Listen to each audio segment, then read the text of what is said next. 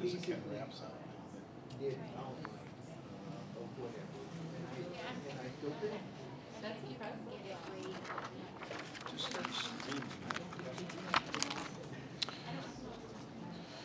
Well, it's, it's about that time. We'll go ahead and get started. We're going to be in uh, Matthew chapter sixteen tonight. I think we left off at the bottom of page sixty-four, if that sounds right to everybody else. I had a little mark there right before letter G in the notes. And there's a new handout in the back. We might not get through all of it. We're still catching up a little bit from our snow day, but we'll come close tonight. So Matthew chapter sixteen, verse twenty-one is where we're picking up. And in our notes, it's at the bottom of page sixty-four, letter G. Good to see everybody here tonight. A little warmer today. It felt good outside, didn't it? It's a nice day. All right. Well, let's uh, let's open in a word of prayer, and then we'll we'll dive in. Father, we're thankful that you provided this place, this opportunity, the great freedoms, all the resources. Uh, the ability to study your word, and we're most most thankful that you have revealed yourself through your Son, that you've spoken to us, and I pray that we'd think clearly tonight so that we can honor him, and we'd listen carefully to what he has to say, and we ask for the Spirit's help in Christ's name. Amen. All right, so at the bottom of that page there, we're getting towards the end of this section that went between Uh, the third and the fourth discourse. Jesus now here uh, clearly indicates that he's going to go to the cross, and on the third day he's going to rise. This is what he says there, or what Matthew says about him. Chapter sixteen, verse twenty-one. From that time on, Jesus began to explain to his disciples that he must go to Jerusalem and suffer many things at the hands of the elders, the chief priests, and the teachers of the law, and that he must be killed, and on the third day be raised to life. This, this is a pretty significant shift in Matthew's story. Um, we've had some hints along the way, especially if we already knew how the story ends, of what Jesus was going to do in order to save his people from their sins. But now he's explicitly coming right out and telling his disciples that he is going to die and then he's going to rise. And it's a parallel statement to something that happened earlier. So just to remind ourselves of the kind of the big picture of where we're going, Matthew's gospel is arranged around five key discourses, with I think the central one being the main focus in the middle. So that's, I think, one way that Matthew wants you to divide up his gospel and think about the structure. But he has another marker here that seems to be fairly significant. Back in chapter four, verse seventeen, right before uh, Jesus starts preaching his own ministry after John the Baptist has been arrested, there's that little phrase, from that time on, and then it introduces Jesus' preaching ministry. And now in that verse that I just read, towards the end of chapter sixteen, you have that same phrase repeated again. So some people think that you should divide Matthew into a two-part structure with that phrase. And it does seem to me important that he repeats that same phrase at the beginning of Jesus' ministry, and then when Jesus' ministry takes a shift and he heads towards the cross. I still think the five discourses is the main way you're supposed to divide the gospel, but I think you can overlay the two and you can kind of see better what Matthew is doing. But Jesus makes it clear that even though he is going to go to the cross, he's going to be resurrected. His followers need to take up their cross and follow after him. We've already talked about that phrase because he, he used it earlier when we were back in chapter ten. But he's also clear that he's still going to come in power to set up or inaugurate his kingdom.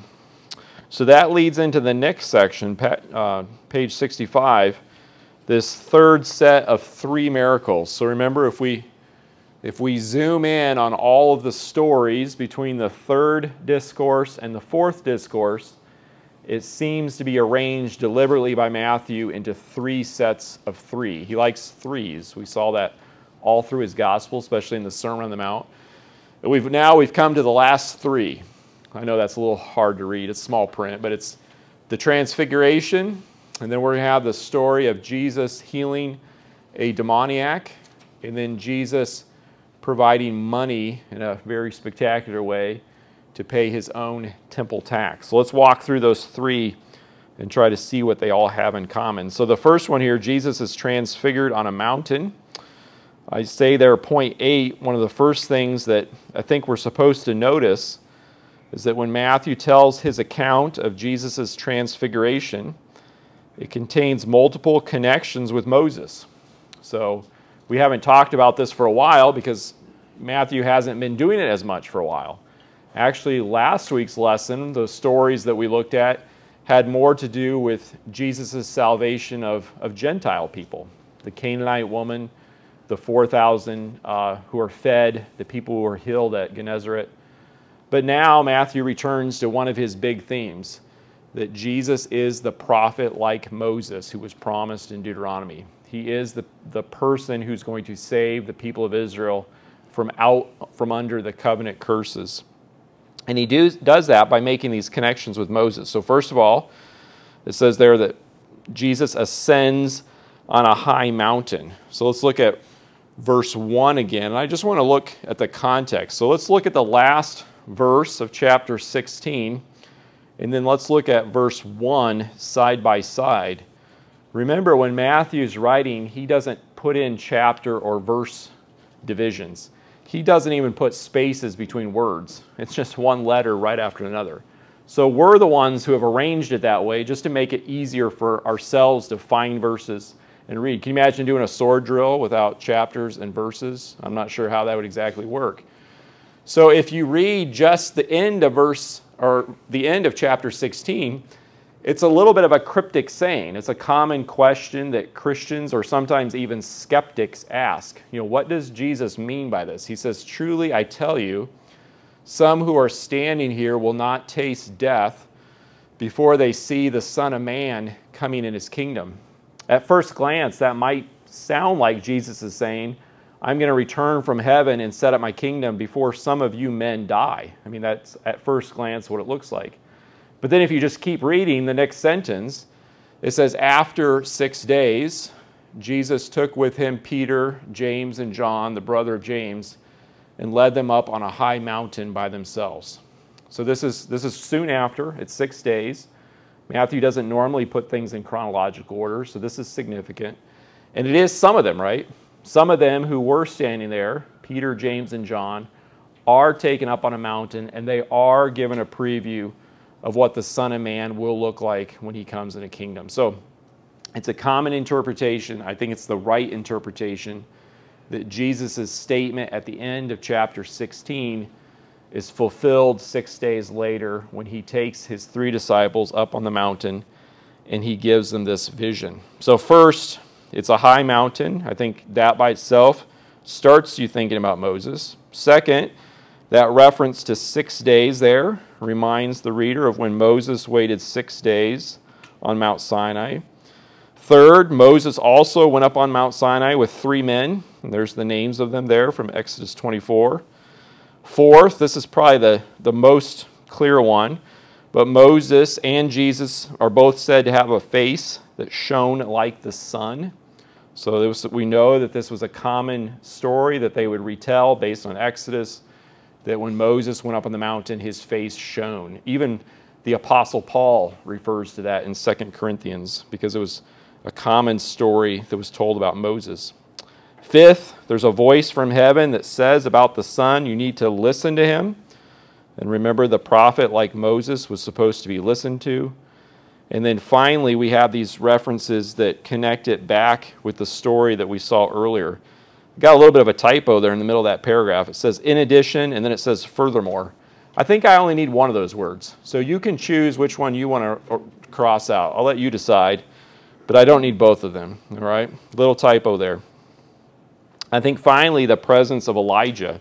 So you remember when after Jesus has gone up there, his appearance changes, he shines, the Father speaks from heaven, making it very clear that this is his obedient chosen son, that we need to listen to him.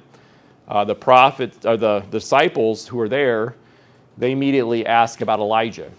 So they're also picking up on these clues. They understand that this is all about the restoration of Israel.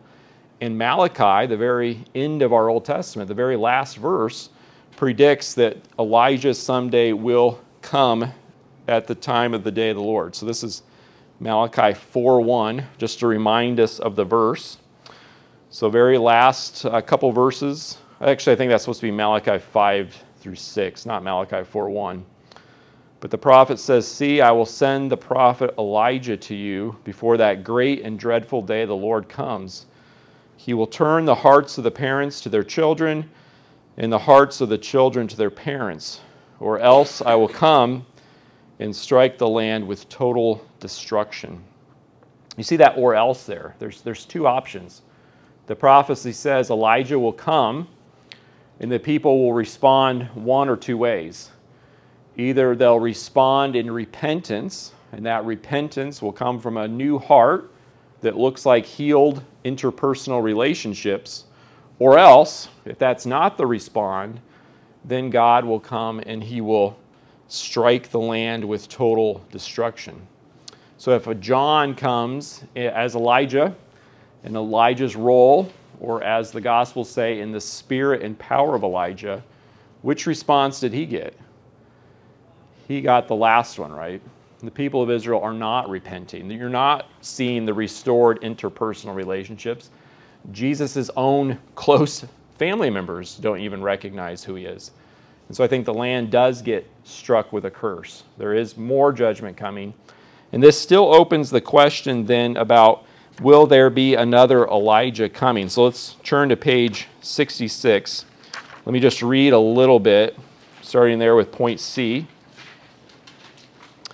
So putting all this, these, these points together from the Old Testament, all of these connections with Moses, with Elijah, I say, therefore, without being the restored kingdom itself, the transfiguration is a dramatic preview of the glory that Jesus, the already present king, will have in that kingdom.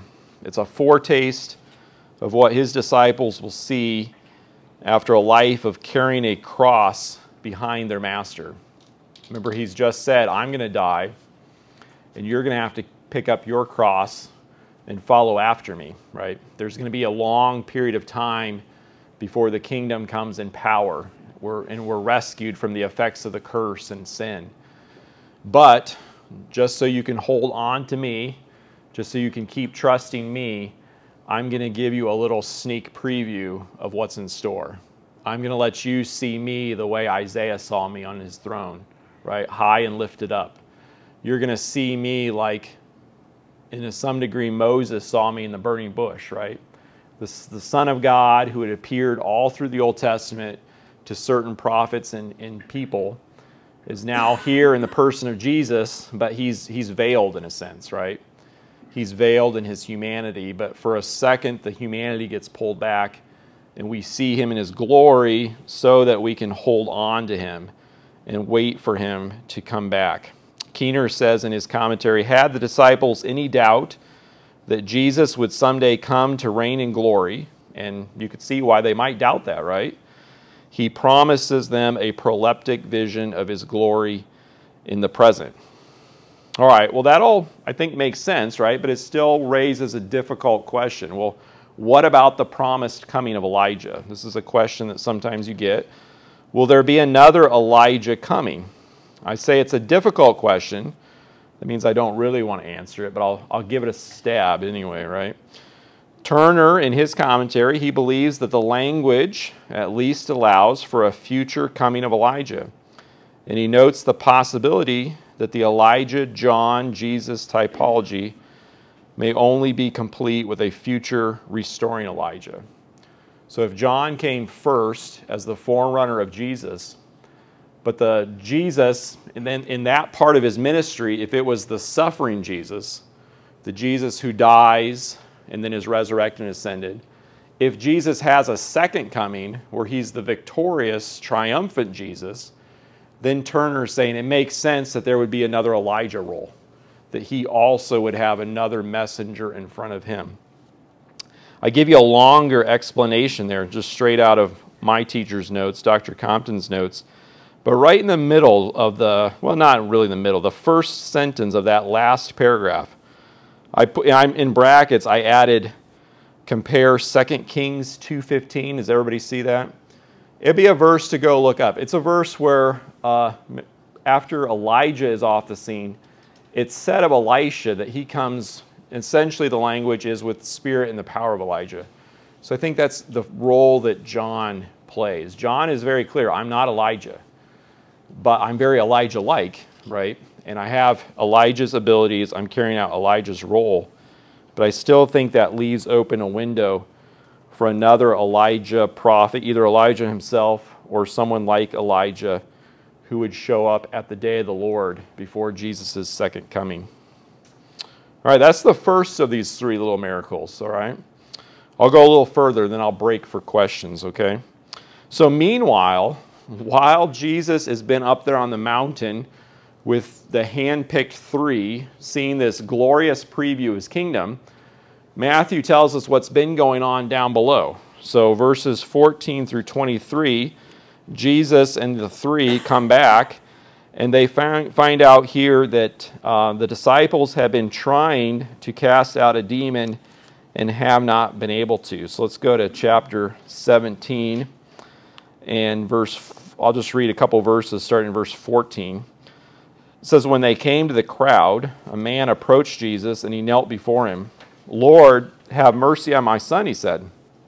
He has seizures and is suffering greatly. He often falls into the fire or into the water. I brought him to your disciples, but they could not heal him. And then we find out a little later in the story that the cause of his seizures and the suffering that he's going through is, is actually demonic. We don't, we can't say that every time a person has seizures it's demonic. I, I wouldn't say that. But in this particular instance, the Bible tells us that that's what's happening. He has something that looks like seizures, but it's brought on by a demon. Uh, first of all, chapter ten of Matthew, the disciples had been given the power over demons, right? They had been sent out. So this is something that they were told by Jesus that they could do. I also have to think that they would have tried really hard. You know, you imagine you're standing up in front of a crowd of people and you're trying to do something. I think they gave it a go. Like, I think they gave it their best effort. But despite their efforts, they weren't able to do it. It would have been uh, probably a horribly embarrassing situation, a, a tense situation. And then finally, the Lord shows up. And what he says there is striking. In verse seventeen, he says, you unbelieving and perverse generation, how long shall I stay with you? So skipping down now to the, the bottom of page sixty-six, I say the transfiguration account is followed directly in Matthew by another account in which Jesus describes unbelieving Israelites as a generation or evil family. So remember, I've I've argued at several points that I think the word translated generation in our English Bibles would be better translation at translated as family or group of children or something to that effect. And it's a pejorative term. It's not something that you want to be called. If you get called this generation in the Gospels, it's a bad thing. So then the question is, who's being called that? Is it the Father? Is it the crowd? Or is it the disciples? That's the question. So turning the page there, I think it is um, actually the disciples. It's the Father who approaches and asks for mercy. The crowd actually is kind of in the background. They're not the main focus. This is one way when you compare the synoptics with each other, you can see that Matthew seems to have deliberately made the crowd recede further into the background, as opposed to, for example, Mark, where they're more prominent. When, when Jesus says you there in verse seventeen, how long shall I be with you? How long shall I put up with you? That's a plural you. So remember in Matthew's language that he's using, he has a plural you, just like Spanish or other languages have a plural you. We don't have one in English. We just have y'all if we want to. But this is a you that's plural. So it's not, he's not talking to the Father. So the crowd is in the background. I don't think he's talking to them. If he's, if he was referring to the Father, it would have to be a singular you. Since it's a plural you, he's actually referring to the disciples. He's actually sternly um, a scolding, maybe would be the right word, scolding these disciples for their inability to perform this. So I'm going to go to the middle there of uh, that paragraph C. It says, despite being given the authority to perform signs and wonders, the disciples are reminded in the context that their power is derivative and only comes in response to prayer to God, evidently a truth that they had forgotten or neglected. This is a little bit of an inference, but I, th- I think it's accurate. You have to th- remind yourself or think through what particular thing might Jesus be upset with them. And in one of the parallel passages, prayer is specifically referred to. Verses twenty-one and uh, twenty-one, or twenty and twenty-one, both refer to faith. I think here what's happening is the disciples have started to approach their ministry in an automatic fashion, just assuming that they can do things. So how would this apply to us? We've never been asked by God to cast out demons, right? But there are specific things that we've been told our master wants us to do. And you could just get in the habit of trying to do those, and it just becomes automatic to you. And you forget the important truth that you and I will never be able to do anything of lasting, eternal value in this world except for with God's power, right? Except for as Christ's messengers, all right? So I think two parallel things are happening. Jesus is preparing his disciples for the time when he's going to be going away. Two potential things that you and I as disciples could need reminded of while he's gone. One, he really is who he claimed to be, and he really will someday come in power. Someday everyone will see him the way those disciples saw him on the mountain.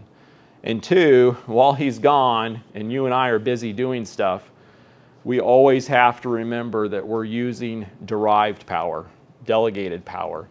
Our power will always come from someone else, and we express that when we pray, when we ask God to do things, when we ask God to give his strength. So I, at the bottom of paragraph D, I say, while Jesus is physically absent from his followers, they will need to remember the preview that he gave of his coming glory, and, this is the second story, remember that they will still need his power and authority to accomplish his mission. All right, one more little story here for this section. This one's an interesting one. This was one of my favorite ones to preach and teach, so I have to be careful not to get long-winded. But it's the story of the coin and the fish. Isn't that an interesting story? What's going on with the coin and the fish? Well, it starts out in verse twenty-four, where you have a tax collector coming. He asks Peter whether his master will pay this two drachma temple tax.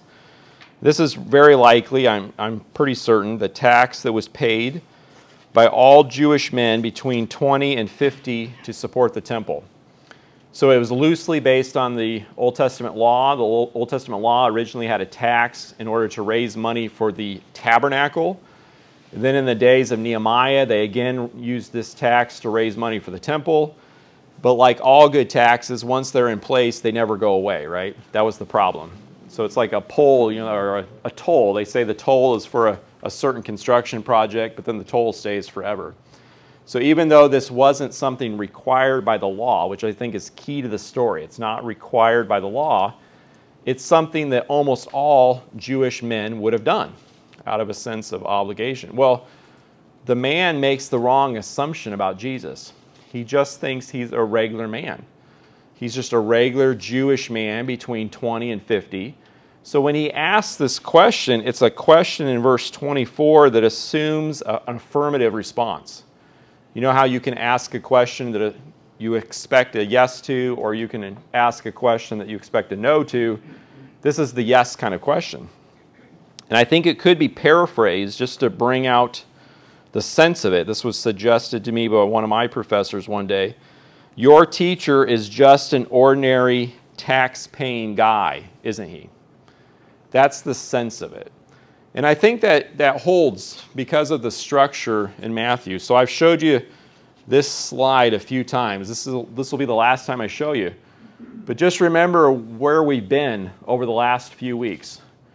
We started back in chapter twelve, verse forty-nine, right before the middle discourse, where he's in his hometown, and the people that know him just say, "Isn't this the carpenter's son," right?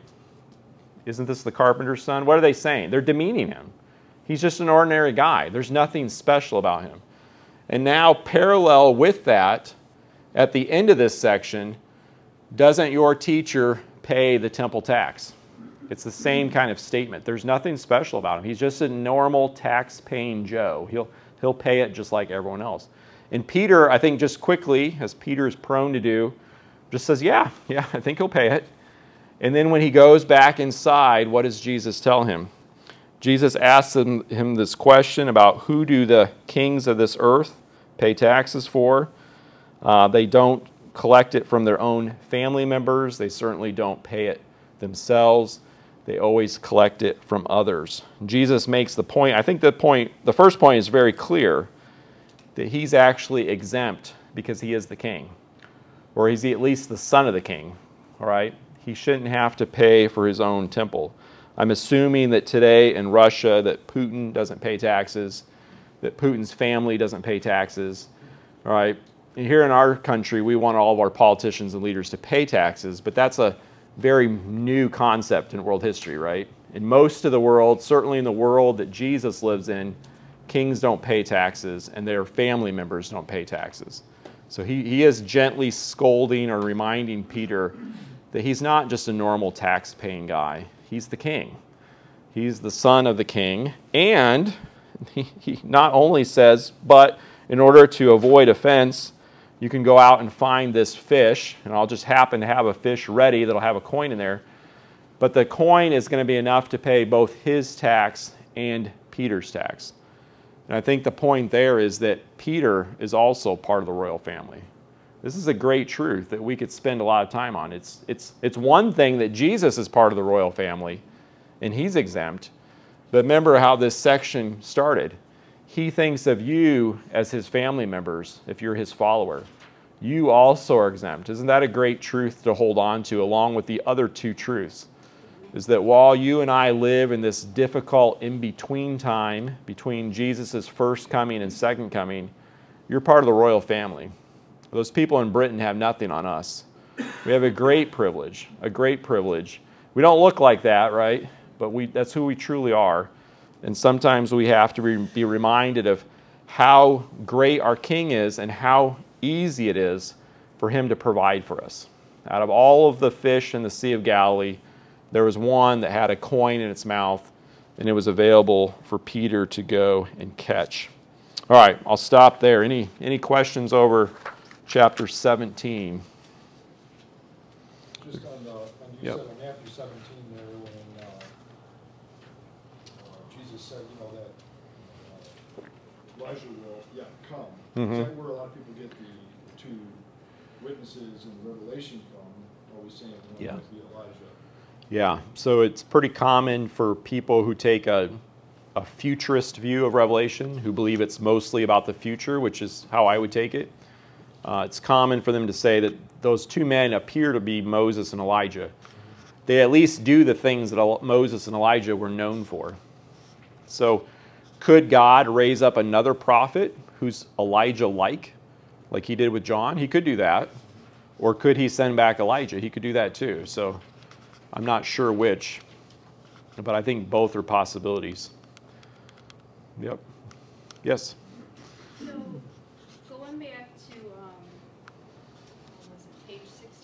Yes. The restored kingdom.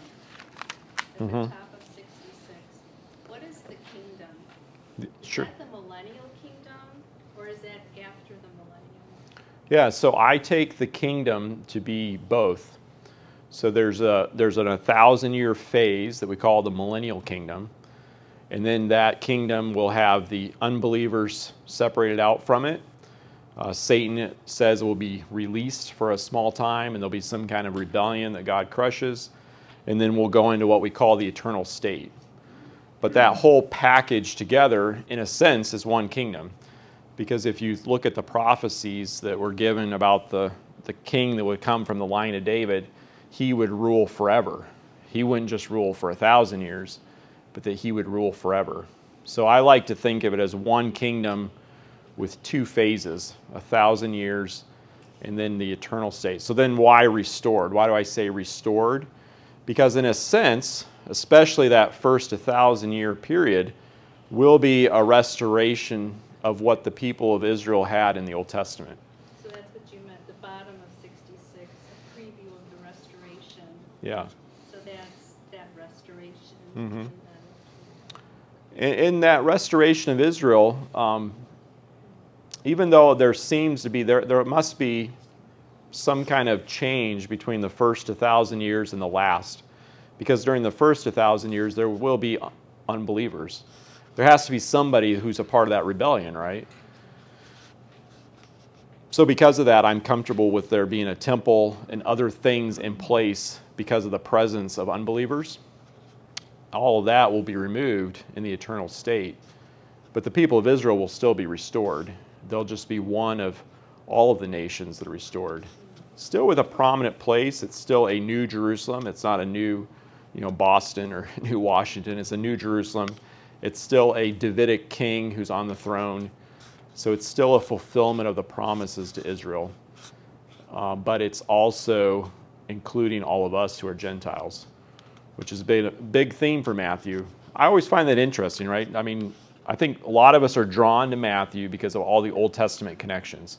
It's clearly has a Jewish orientation, but also at the same time, he, he goes to great lengths to, to talk about Gentiles and how we'll also be included in this restored kingdom.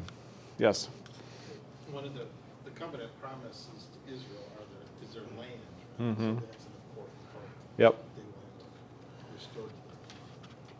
I do think so, yes. But also, I mean, just to take the other side of it, it's also said that the Davidic king will rule from one horizon to the other, or from sea to sea. So it's a it's a restored promised land, for sure, but then it's also the whole globe. So essentially, Jesus will rule. So um, I don't have this in my notes, because this is kind of just my own thinking, but um, I wonder if one way to think of it is kind of, this is an analogy, it's not perfect, but do you remember how the British Empire used to be? There used to be Britain, the one island, the one people group. They said that the sun never set on the British Empire, right? There were Kenyans, there were Indians, there were people in the Caribbean, there were people here in the Americas. There were all kinds of ethnic groups, people who spoke different languages, who had their own national identities, right? Who would think of themselves as being one country. But they were all under the British flag, and they all had one monarch. Maybe that's an imperfect analogy, but that helps me think about what the future kingdom will be. It's it's going to be Jesus ruling over the whole world, but it seems that God still likes diversity. So we're not just all going to be one homogenous blob. We're still going to have, it says in the book of Revelation, kings of the earth who come up to Jerusalem to worship. So I think there'll still be a diversity to it underneath the rule of Jesus. Yes? I know that Jesus doesn't sin, and so what he said was right, but have you ever thought that that, that complaint that Jesus gave to the disciples was rather harsh? It was. So that m- makes me think that whatever they were doing, it was a serious offense. Because Matthew's used this generation language enough that you know this is a bad thing to be called that. And so that drives me to think, okay, what would they have been doing that would have been so bad? We know that it has something to do with faith, Because in Matthew, it's followed up by that statement of, you know, it's not about how much you fa- how much faith you have, it's about your object. So I think that's the whole point of those verses. You, you know, sometimes you just think, oh, I need to increase my faith, or I need to have more faith. Jesus says, no, having faith the size of a mustard seed is enough. It's not about more faith, it's about who you have faith in. It's about the object of faith. And then the other thing, you know, we don't just have Matthew, we have Mark, and we have Luke. We have parallels. And when we go to the parallels, we see that it also is an issue of prayer. And so I think you think about faith and prayer together, I think it's a dependency on God. You know, what are we doing when we pray? Well, part of it is acknowledging that we need God to do things that we can't do, that we can't always provide our own daily bread, that we can't have our own sins forgiven, Uh, that we can't just go through life in our own power, but that we need God through the Spirit to enable us. So I think because they had forgotten that important lesson, they got a very strong reprimand from their master. And then Matthew decided he needed to record it for us so that we could also learn from it. Do you think it had anything to do with the fact that Jesus knew their hearts? He knew that when it came to worst of what he was going to endure, they were going to abandon him. They were going to scatter him. They weren't going to be there to support him. Yeah, it seems that he would have at least known, and that's always a tricky thing when you talk about Christ, right? Because he's he's God and man, so he can say, I don't know when I'm coming back. He can say to the woman in the crowd, who touched me? But then as God, he knows all things, right? So there's a great mystery to that. But it seems that he, in his humanity at least, would have known that they don't seem to be getting what he's saying about his death and resurrection. We know that because of how chapter eighteen starts, right? He's just told them, hey, I'm going to go to the cross. You need to pick up your cross behind me and follow after me. And what do they start asking? Well, who's going to be the greatest in the kingdom? Right? They're, they're, they're, mis, they're misguided. But before we're too hard on them, remember, they're representative of us. So we're supposed to be seeing ourselves in the disciples. Okay, we're they're the character that we're most like. And uh, they make the same kind of mistakes that we make, right? Any other questions there? So we're going to get now to chapter eighteen. This is going to be the fourth of the major discourses. And we're back. I'd flipped the pages back, so we're on page sixty-eight now. So like all of the others, it starts out with giving a particular saying. At this time, it's going to be the disciples coming to Jesus. So there doesn't seem to be a, a large crowd of onlookers like there is in the Sermon on the Mount. This is specifically for the disciples. And it ends with the same phrase, when Jesus had finished, like we've seen in all the other ones. So let's kind of tackle this discourse like we've done the other ones. Let's, let's first think about the setting and the reason for why Jesus gave it. The disciples seem to have forgotten that Jesus had been predicting his death.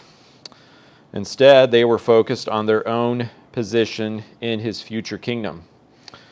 The disciples know that there will be distinctions in Christ's kingdom. And I point you here back to chapter five, verse nineteen. So they're not completely off base. It does seem like when we do finally enter Jesus' kingdom, that there will be maybe some differences of roles and reward. But just recent, and I say and, just recently, three of them had been singled out for a privilege. So maybe that's in the back of their mind too, right?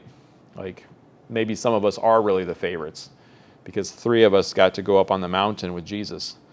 So it's with all these things maybe swirling around in their minds that the disciples ask, who then is the greatest in the kingdom of heaven? So then what's the theme? What's the what's the theme that ties everything that he's about to say in chapter eighteen? Because I think chapter eighteen is a cohesive discourse. Well, it starts out with this little parable. Jesus uses a child as an acted-out parable. So it's a parable with an object lesson, which in this case is, is a child. And he uses the child to answer the disciples' question. The child, it could have been anyone from an infant to a teenager. The the word that Matthew uses, it's it's a little ambiguous, so we don't know for sure how old this child was. Some have suggested possibly it's it's Peter's child, because it looks like they might be in Peter's house, so that's a possibility. Christ then says, unless you change, I'll put this up here on the screen because this is a significant verse. He says, truly I tell you, unless you change and become like little children, you will never enter the kingdom of heaven. That's that's strong language. It's absolutely never. Nobody who hasn't gone through this change that he's talking about will enter into the kingdom of heaven. So he says, therefore, whoever takes the lowly position of this child is the greatest in the kingdom of heaven. So he doesn't say become children. He says you must become like children. That's an important little word there. So then we have to stop and think, okay, what is the characteristic of this child that Jesus is using as an illustration that we would need to characterize our lives in order to enter the kingdom? You see how that would work? And I think he actually answers that for us, right? Because he puts it parallel with the lowly position. You see that? So the child has a lowly position. Don't, don't think about children the way we think about children today. Children today we think of as cute. We use them in television commercials. Children have all kinds of rights and privileges. They get all kinds of toys. We like children. In their culture, it was a little bit different. Children had no rights. Children were supposed to be seen and not heard. Children weren't given great gifts. Children would have been looked down upon. Now, Jesus, I don't think, has that exact same view.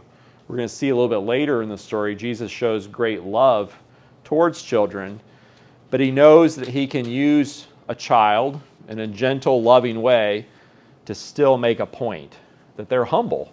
They have nothing to offer, right? They have no advantages or privileges. The disciples are all thinking about how are we going to get ahead, and he's saying no.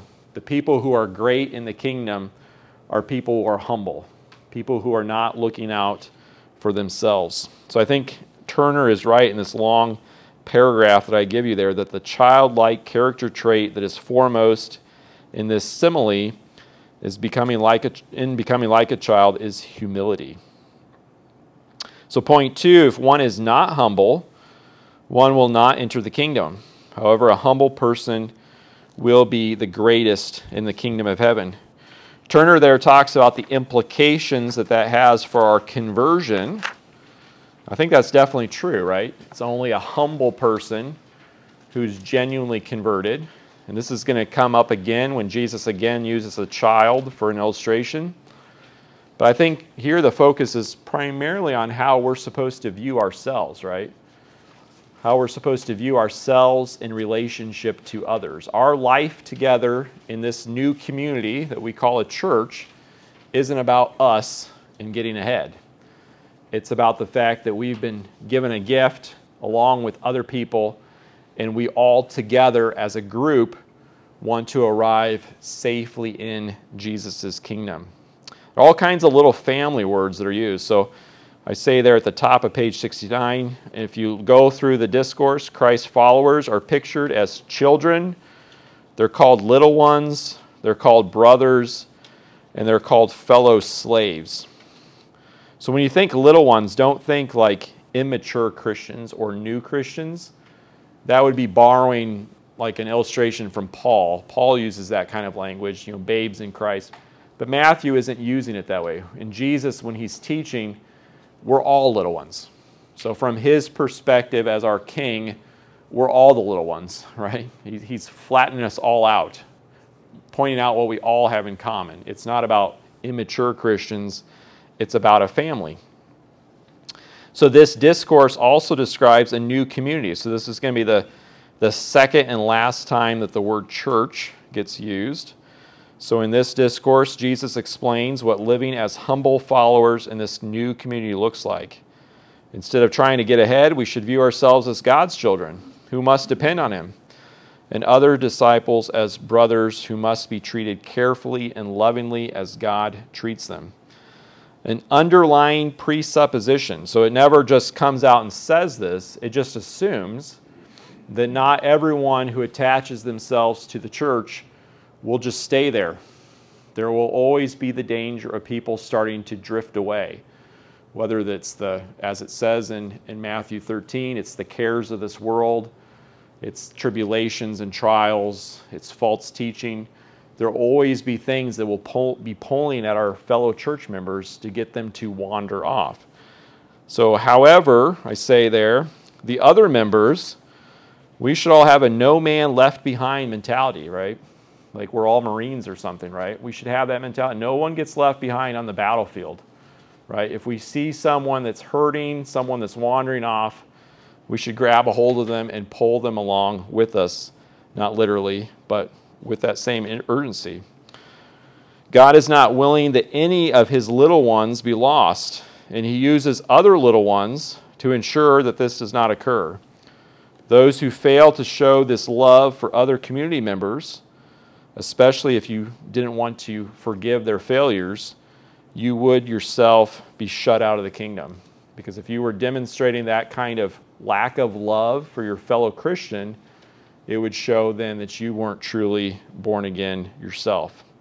So that, in a nutshell, I think that's what he's talking about in the discourse. All right, now I'll try to just walk through it little by little and see how he does that. So the structure, that's kind of a boring section to read, but you have a paragraph there where I talk about how the paragraphs are broken up. So it's a paragraph about paragraphs, so I won't read it. Number one, causing believers to stumble, verses five through nine. A disciple of Jesus must welcome all who have humbled themselves in repentant faith. Our attitude should be to welcome them as if they're Christ. Let me read verse five for us. Um, I'll go back one verse. So it says, "Therefore, whoever takes the lowly position of this child is the greatest in the kingdom of heaven. And whoever welcomes one such child in my name welcomes me." So if you have a desire to do things that are pleasing to our Lord, do things that show your love to him, if you've ever wished that he was here physically and you could do something for him to show him how much you love him, then he's saying just do it for one of his family members. If you do it for one of his family members, you have done it for him. That's a great truth, isn't it? We're not only to receive them into fellowship, but we're to be careful not to do anything to cause them to stumble. So verses six through nine, it's a famous passage there where he talks about the millstone, right? Causing a believer to stumble is not just a causing them to be offended. It's not just causing them to be a little bit upset with you. When Jesus talks about causing someone to stumble, he's talking about causing them to abandon the faith. That we can actually be so uncareful with our fellow church members that we could cause them to actually just give up on this whole thing called the church altogether. And that would be a very serious thing to do, and Jesus is going to have a stern warning for it. Yes? It says in the notes, it says a believer. Um, causing a believer to stumble is to entice a corrupt person morally and to render that one liable to eternal punishment. Now, are they talking about true believers or just church members that are giving the appearance of being believers? Yeah, it's it's ultimately going to be only a non-believer who would stumble. But the problem is, from our perspective, is we won't always know the difference. You know, when we accept people into membership here at our church, here at this church and my church, you know, we, we take their profession of faith, their desire to be baptized. You know, we maybe, depending on the church, we might have a class or something that they go through. There's steps that we take in order to assure ourselves that their profession is genuine, but ultimately we don't know. And so when they start to wander off, uh, we're still treating them like a brother as long as we can, right? Um, but we realize that some of those, if we're not careful with the way we treat them and handle them, that they will inevitably, or they will eventually go off. So that raises a question then, right? Well, If that's if if that's what's inevitably going to happen, right? If they never were a believer in the first place, then why does it matter what we do? But that's the same question that we have with lots of other topics in the Bible, right? If God chooses people, why do we share the gospel and pray, right? If God knows what's going to happen, then why does it matter what I do today, the choices I make? And the scripture always puts both of those parallel with each other and points out that we still are responsible for doing things. So we're still responsible for how we maintain and cultivate church membership, even though ultimately what's going to keep someone attached to Christ is the work of the Spirit in their life. Uh, so we should never m- separate God's decree and His plan from the means that He uses to carry it out. And the means that He uses is us. He uses us and our efforts in order to build and, and maintain His church. So it's a good question. It's a tough question, but Um, I think that's how the Scriptures answer it. Yes? Could stumbling be also backsliding? You know, if we make our friend backslide because we're rude or something? Yeah, it would be at least a step. So I think the word that he uses for stumble, if you look at other places it's used, it's talking about a fall that you don't get up from. It's, it's completely abandoning the faith. But that doesn't, we know from personal experience, that doesn't happen overnight. That usually happens in small steps. People just start gradually drifting away. So when we see people starting to gradually drift away, then we should go out and reach them and grab a hold of them so that they don't stumble. And that's where he goes into then the, the parable about the, the sheep, right? That's the whole point of his lost sheep parable. So turning the page then, um, see, where do I have this? I'm, yeah, it's going to be uh, verses ten through fourteen, the parable of the wandering sheep. Uh, there's two additional reasons why we should treat fellow believers with love and kindness. So remember, there's an earlier, I may have lost my place and forgotten where I said this. It's actually on page seventy-one, point B. I talk about how in Luke's gospel, we have a parable about the lost sheep. And remember, it's parallel to the lost coin. And the whole point of that parable is evangelism. So there's, there's people out in the world that you should go and find with the gospel. Jesus uses a very similar parable here, but with a different point. Here, in the context, the point isn't about evangelism. It's about people starting to drift away from the assembly. And we should go after them like a man would go after his valuable sheep that he doesn't want to see lost. So first of all, as he starts out here, he again, he calls us God's little ones. Then he says something startling. So look at, look at verse ten. He says, "See that you do not despise one of these little ones." So again, that's talking about your attitude for, towards your fellow church members. We're not supposed to despise them. "For I tell you that their angels in heaven always see the face of my Father in heaven." Well, that, that's a tricky one, right? So we're supposed to be very careful and loving with how we treat our fellow church members because they have an angel who sees the face of God in heaven. So what does that mean? Well, I give you three options there. So three good options that Christians through the centuries have argued for. Sometimes I get this question. This comes up especially when you get into discussions about do we have a guardian angel or that type of discussion. So first of all, some people think it's a reference to the spirit of deceased believers who are already in God's presence. So there the idea would be, hey, you should treat your fellow church members carefully because they're part of a larger group that includes people who are already in God's presence, who are seeing God's face. So logically, that makes sense. I'm not sure it's my favorite interpretation, though. I think the big issue here is there's no other clear place where the word angel gets used for our human spirits. This would be the only place in the whole Bible that the word gets used that way. So I find that a little bit unlikely. Number two, some people think it's a reference to guardian angels. And this is probably actually the, the majority view. However, there's no other biblical passage that clearly teaches the idea of a guardian angel. At least, I don't think there's any passage that clearly says that God attaches one angel to each one of us, like in kind of a buddy system, which is how we kind of popularly think about it. I am sympathetic to the idea, though, that there are specific angels that protect us as a body, as congregations.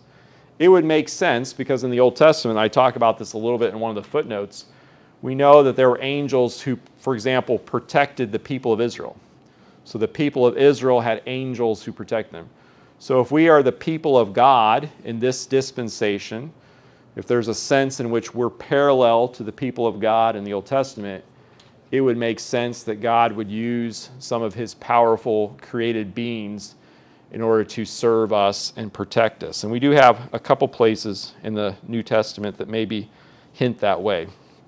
Another suggestion here, it's a reference to angels who represent believers before God or make God aware of the believer's situation.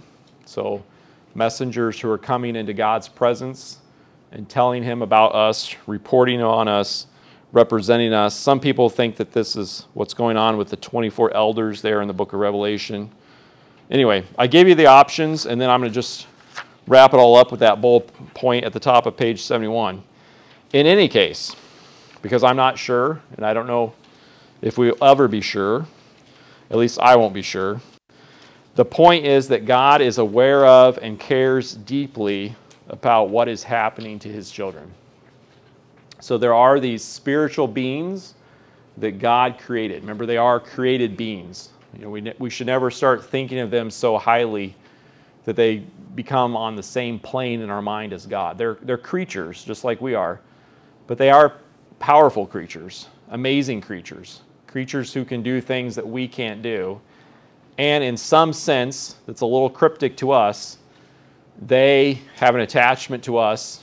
They've been assigned to us. They minister for us. And Matthew's point, as he records Jesus' words, is that it reminds us of how special we are to God, right? That our specialness doesn't come from our power, because if he only cared for the powerful ones, then we're lower than the angels, right?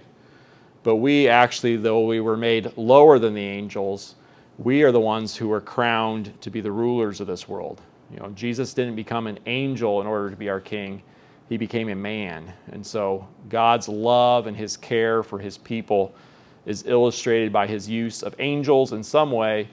So that's another reminder to us, hey, be very careful with how you deal with fellow church members, because you all are part of a special family that means a whole lot to our God. Okay?